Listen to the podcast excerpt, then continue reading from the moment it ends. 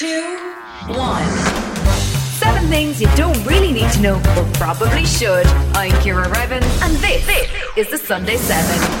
In today's episode, there's a new treatment to help the paralysed walk again. We get one step closer to nuclear fusion, and we hear why this Winter Olympics could be the last. But first, it was on this day in 2003 that Dolly, the world-famous first cloned sheep, was put down at the tender age of 6.5. She was the first mammal cloned from an adult cell, leading to major advancements within stem cell research.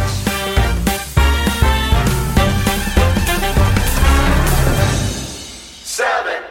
It was late 2018 when images of David Mazzei were going global. David, who had been left paralysed by a partial spinal cord injury suffered in a sports accident, got up from his wheelchair and began to walk with the help of a walker. This was the first proof that electrical stimulation could reactivate spinal neurons and work effectively in patients to help them move once again. It was a revolutionary system developed by the teams of Swiss professors Gregoire Coutine and Jocelyne Bloch. Fast forward 3 years and a new milestone has just been reached. Here's Gregoire. Today, we develop new technology, more precise, that allow us to address the deficits of individuals with complete sensorimotor paralysis. Having enhanced their system with more sophisticated implants controlled by AI software, these implants can now stimulate the region of the spinal cord that activates the trunk and leg muscles, as Jocelyne Bloch explains. So we've designed a completely new electrode array that is wider and longer. I could implant this electrode array just under the vertebra and upon the spinal cord. And with this technology, we could access a broader region of the spinal cord in order not only to activate the leg muscles, but also the trunk muscles. We stimulate the spinal cord with spatiotemporal stimulation pattern that reproduce the way the spinal cord is activated naturally by the brain. And to do so, we have a mini computer that the patient can carry with him and that deliver the stimulation and adjust them, synchronize them with the ongoing movement. This technology is so precise that immediately after the surgery, the patient can walk and stand. But in order to use it outdoor, he needs to train to come with us, and it will take some more time. Thanks to this new technology, 3 patients with complete spinal cord injury were able to stand and walk again outside the lab. Some were even able to participate in activities like swimming, cycling and canoeing. There are so many patients around the world who need a treatment to fight against paralysis. We have reached the point where we are ready to develop this treatment. This is why we are collaborating with Onward Medical, that is developing all the technology to turn this result into a treatment available throughout the world.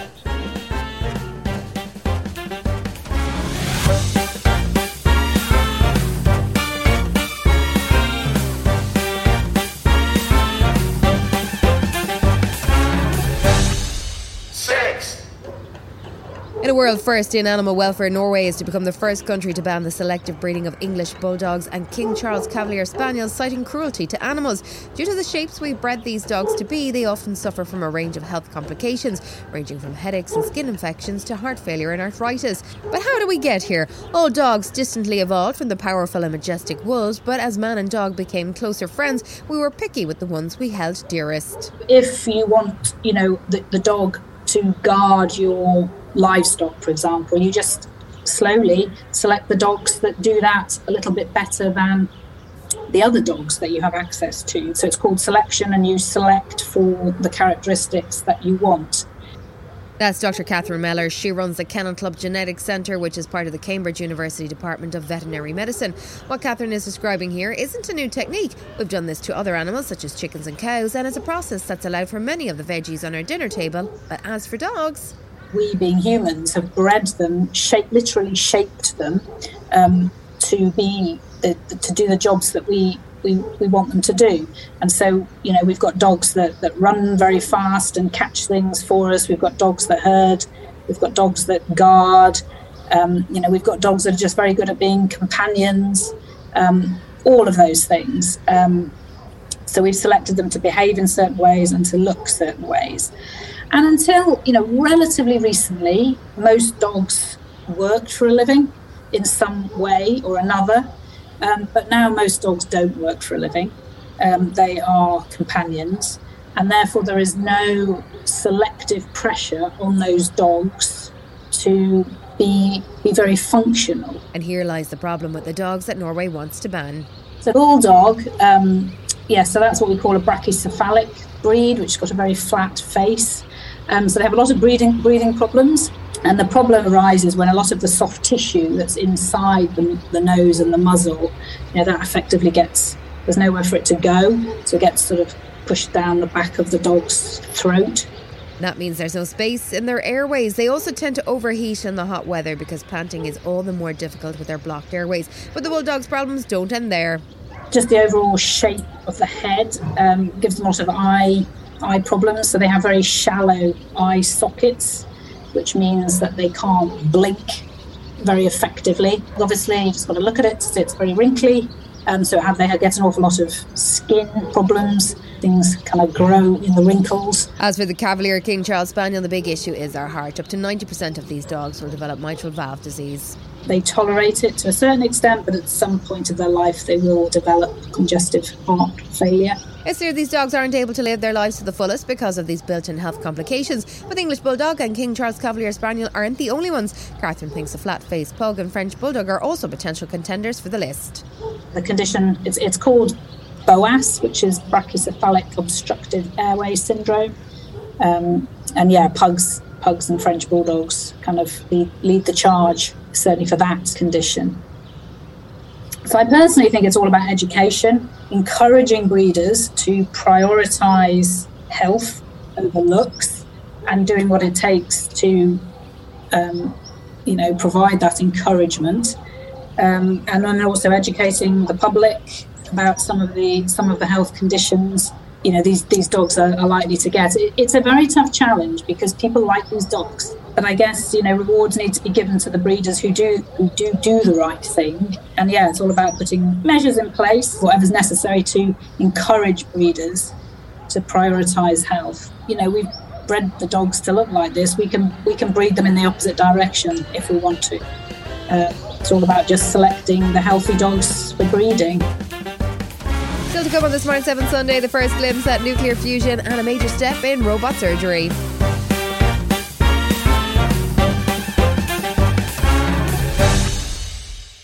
Scientists in the UK have set a new record for generating energy from nuclear fusion, the same process that powers the sun, seen as a potential future source of near limitless power. The Joint European Torus, or JET for short, is an experimental fusion machine near Abingdon in Oxfordshire. It generated around 59 megajoules or 11 megawatts of energy, enough to power around 10,000 homes in a 5-second burst. Until recently, this kind of thing was just science fiction. Talking to Sky News, Chief Executive of the UK Atomic Energy Agency, Professor Ian Chapman, explained why this is so important. This is a quest. It matters so much to find a sustainable form of energy for the planet. And over the last few years, we've had a bunch of hurdles, challenges that we've had to overcome.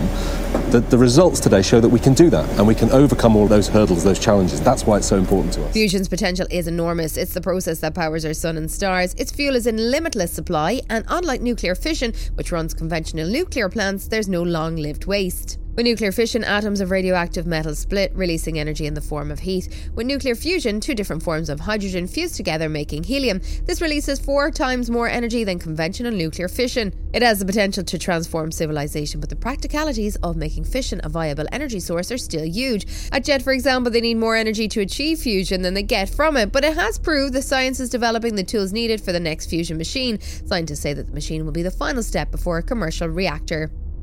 Renanda Rimini is a physicist at JET and she thinks the only thing standing in her way is commitment. We have shown them that this can work from an engineering point of view, from a physics point of view. The challenge is there. They cannot hide. But we've shown them that this is possible. Now, take it up and take it seriously.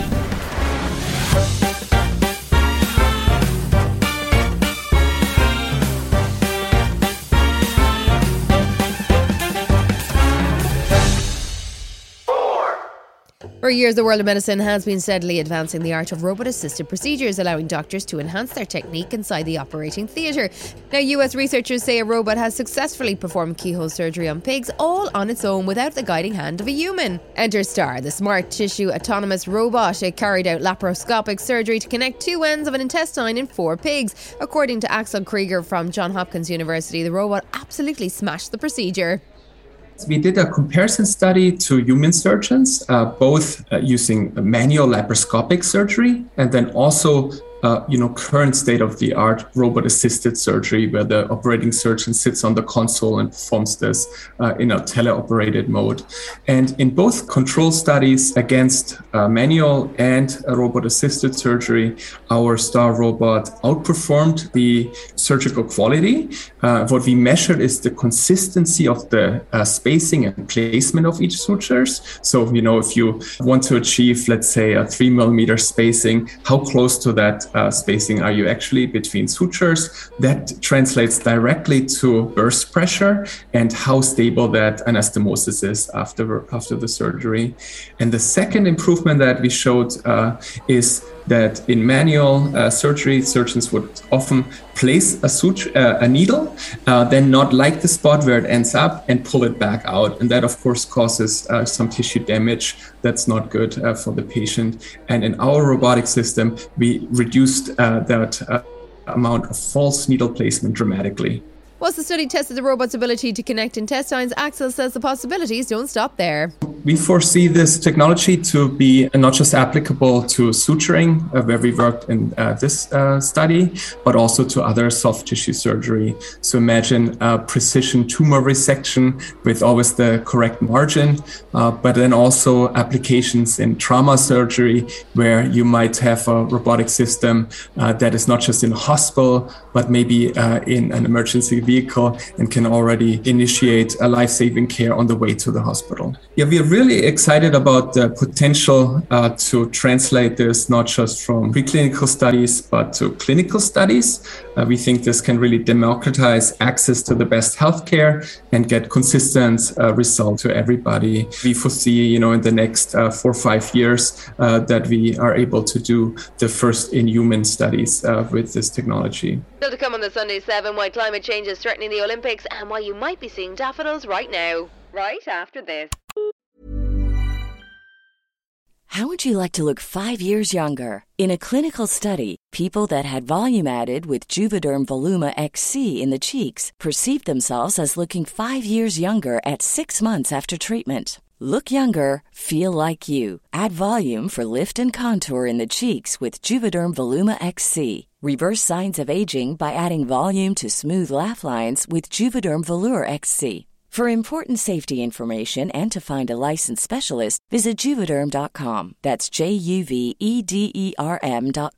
Not for people with severe allergic reactions, allergies to lidocaine, or the proteins used in Juvederm. Common side effects include injection site redness, swelling, pain, tenderness, firmness, lumps, bumps, bruising, discoloration, or itching. There's a risk of unintentional injection into a blood vessel, which can cause vision abnormalities, blindness, stroke, temporary scabs, or scarring. Talk to a licensed specialist to find out if it's right for you. This Mother's Day, celebrate the extraordinary women in your life with a heartfelt gift from Blue Nile. Whether it's for your mom, a mother figure, or yourself as a mom, find that perfect piece to express your love and appreciation. Explore Blue Nile's exquisite pearls and mesmerizing gemstones that she's sure to love. Enjoy fast shipping options like guaranteed free shipping and returns. Make this Mother's Day unforgettable with a piece from Blue Nile. Right now, get up to 50% off at BlueNile.com. That's BlueNile.com. Ryan Reynolds here from Mint Mobile. With the price of just about everything going up during inflation, we thought we'd bring our prices down. So to help us, we brought in a reverse auctioneer, which is apparently a thing. Mint Mobile Unlimited Premium Wireless. How to get 30, 30, how to get 30, how to get 20, 20, 20, how to get 20, 20, how to get 15, 15, 15, 15, just $15 a month? Sold! Give it a try at mintmobile.com/switch. $45 up front for 3 months plus taxes and fees. Promo rate for new customers for limited time. Unlimited more than 40 gigabytes per month. Slows full terms at mintmobile.com. You're listening to The Sunday 7. Follow us for your weekday news espresso, or even try our Ireland edition. It's in all the usual places.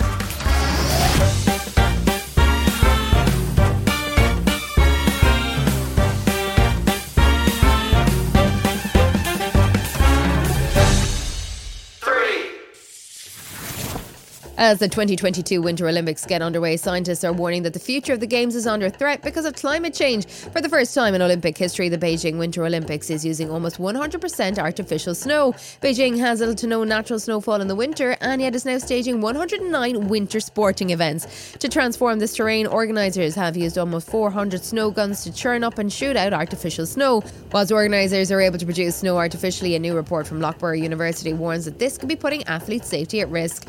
Madeleine Orr is Loughborough sports ecologist and co-author of the study. She spoke to VOA News.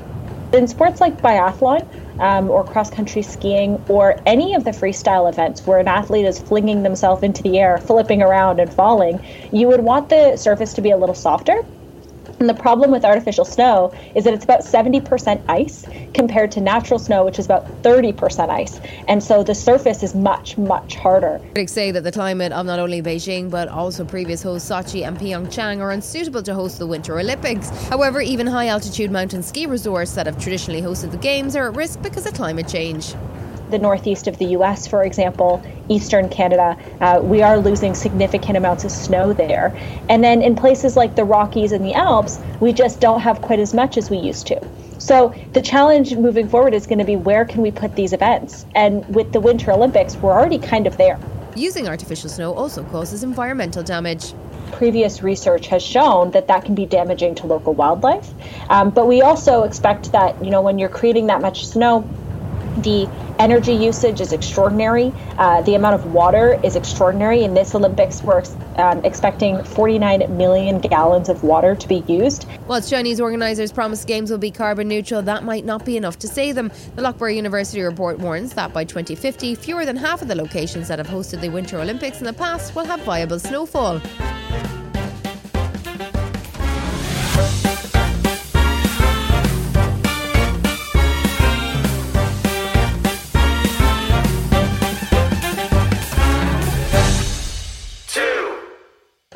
Plants in the UK are flowering almost a month earlier than they did over 2 centuries ago. That's according to a new study led by Cambridge University Professor Ulf Buentgen. Researchers scoured over 419,000 recordings of first flowering dates of 400 plant species and compared them with historical temperature records, which have shown the climate getting warmer. Surprises are, first of all, this huge shift of a month rather than a couple of days. The second is absolutely strong control of temperature. So neither precipitation, rainfall, nor day lengths or any other environmental factor plays a role. It is pure temperature in this period between January and April. And since temperatures are increasing, we have this earlier shift. Earlier flowering could increase the risk of frost damage and threaten other species like insects, birds, and other wildlife that depend on the flowering of plants at specific times. There is no doubt that everything is changing. It wouldn't be a problem if everything changes at the same pace. But we believe that this is not the case. Some parts have the ability to, they are more sensitive, they have the ability to respond quickly, whereas others are much slower. And this then comes to what we call ecological mismatch. Following the results of this study, Buentgen will look at the impact of earlier flowering on the broader ecosystem.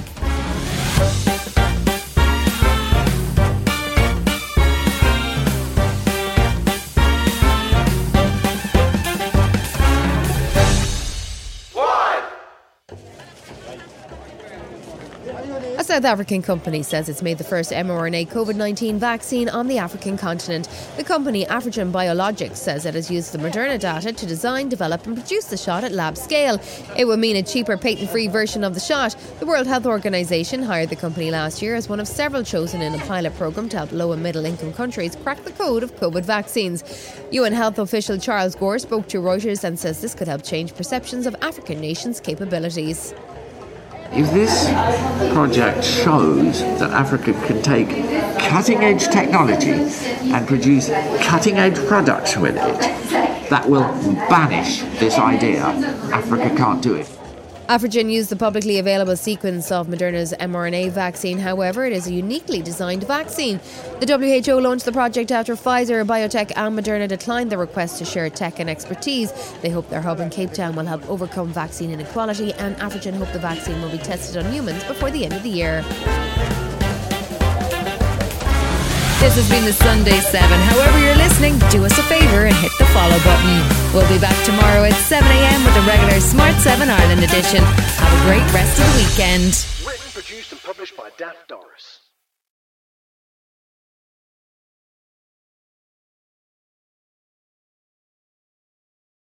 Hi, this is Ciara from the Smart 7 Ireland edition. Just to let you know, we're pausing this podcast from Friday the 25th of August, but you can still get up to speed in just 7 minutes if you search the Smart 7 and catch up with our UK edition. Thanks for listening.